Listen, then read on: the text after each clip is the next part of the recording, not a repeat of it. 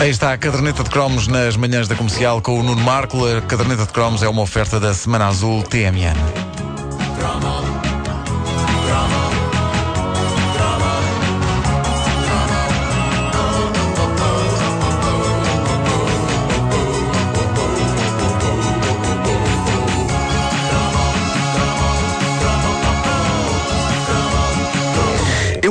Quando sou um mau geek, um geek de má qualidade, porque ser geek já é uma coisa com uma conotação um bocado totó, embora eu tenha orgulho no meu lado geek. Quando, no entanto, eu me revelo incompetente na minha geekice, a minha vontade é amarrar uma pedra aos meus pés, chegar-me ao pé do Tejo, desamarrar a pedra dos meus pés, atirar a pedra para a água, sentar-me numa cadeirinha com um refresco a apanhar ar, passado meia hora arrumar a cadeira e ir para casa.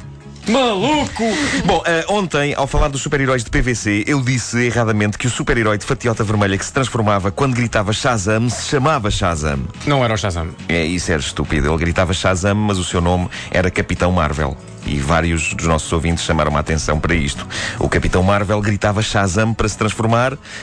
O Capitão Eagle gritava pescada. Sim, filete. Na verdade, o Capitão Eagle era um tipo novo, normalíssimo. Gritava pescada, ficava daquela maneira, gordo e de barba branca. Coitado. Coitado. Corrigido que está este erro, que não foi um erro grave, basicamente só destruiu toda uma secção de piadas desse cromo.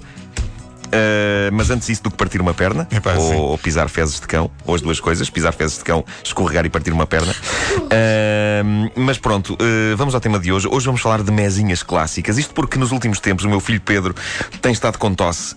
Nós somos pessoas sofisticadas e vamos logo à procura da última palavra em xarope.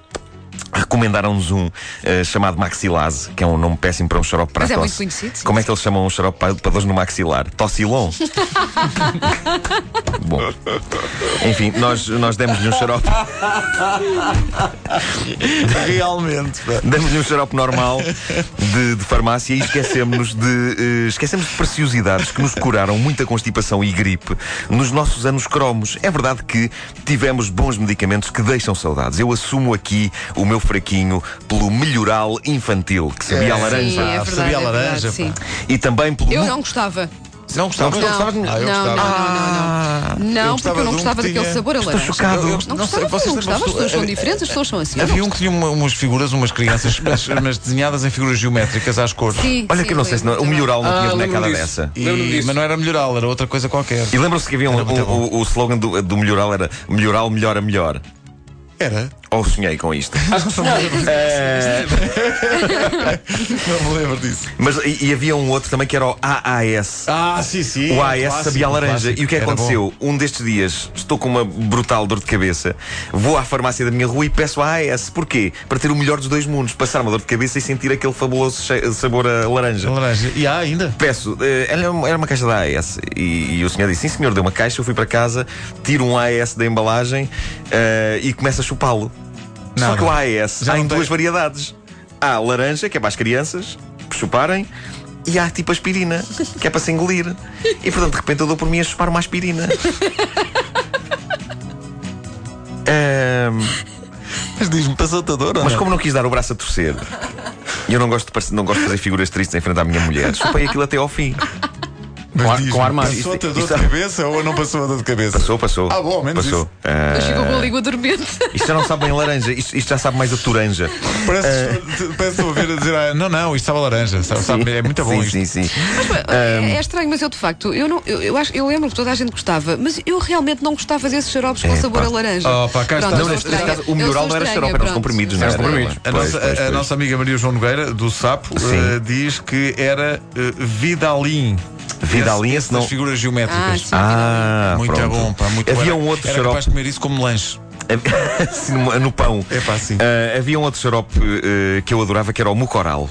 Mucoral. O mucoral, Sim, pior sim, nome de sim. xarope de sempre, para chamarem mucoral ao xarope, mais valia terem-lhe chamados carro, porque é rigorosamente a mesma coisa, mucoral. Mas, eh, mas, mas era delicioso era, e era super eficaz. Naquela altura as coisas estavam mais equilibradas no que toca ao uso de mesinhas caseiras e de produtos de farmácia. Ora bem, foi preciso a, a ama que, que cuida do Pedro e só agora ligou a rádio. Eu não estou a falar do Pedro Ribeiro. Eh, há muito que Pedro Ribeiro Mas não precisa. pela não, ideia de uma não precisa de ama. Ama. Às vezes dava jeito, não é?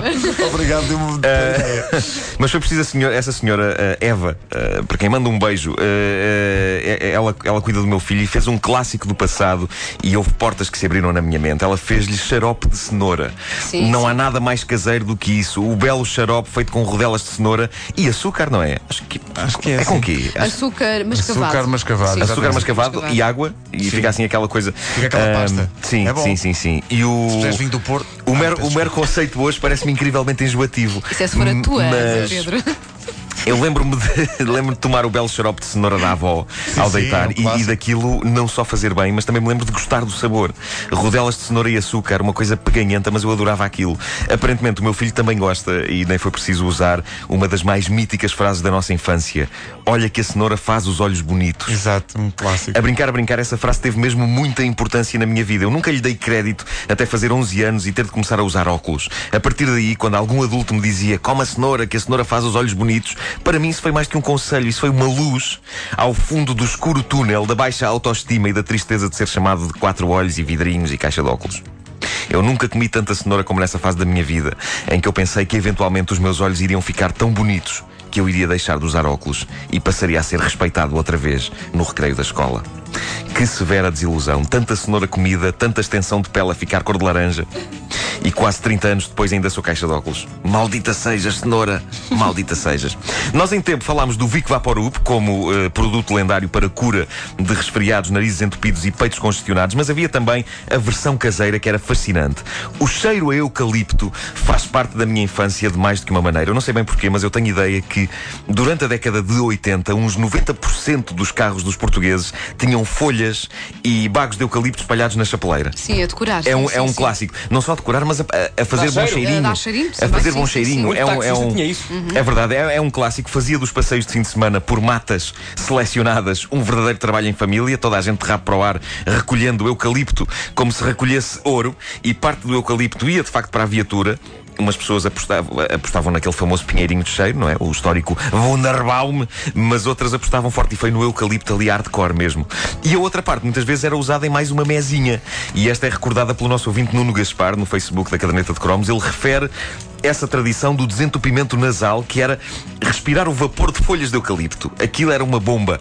Era a mãe natureza, ela própria, a entrar-nos pelas ventas acima, no fundo, quase a violar-nos o nariz e a gente a deixar, como se o nosso nariz fosse um indefeso presidiário acabado de chegar à penitenciária da natureza e os vapores de eucalipto fossem um gangue liderado por um careca gigantesco e sexualmente dúbio com tatuagens nas nádegas chamado Rico. Foi isto. Acham que eu O vejo quê? demasiados filmes Muitos e séries filmes. Sim, prisionais? muitos, Muitos muitos, filmes. muitos, Pois é. O pois que é é. que foi isto? Mas rico com- dois X. Pode ser sim, pode ser, De repente pode ser. senti-me constipada no Prison Break ou uma coisa Mas, mas o- a vantagem de ver filmes e séries passadas em prisões é que um dia que eu seja preso, Opa, isso já, pode já, acontecer já, a qualquer momento, já sei, já, já tens, sei. já tens o MBA, já Claro que sim, completamente. claro que sim. Há aqui uma ouvinte, só para, só para fechar, que eh, lembra eh, o Becozime, ou Becozime, não sei se vos Esse- diz alguma coisa. Esse não, esse que era um xarope multivitamínico que acompanhava os antibióticos e era muito bom. Gosto como as pessoas, eh, de resto, nós todos estamos a fazer isso, falamos de medicamentos, é muito bom, aquilo era muito bom. É de um ponto de vista gourmet, quase. É, exato, exato, é pá, maravilhoso. A caderneta de cromos é uma oferta da Semana Azul TMN.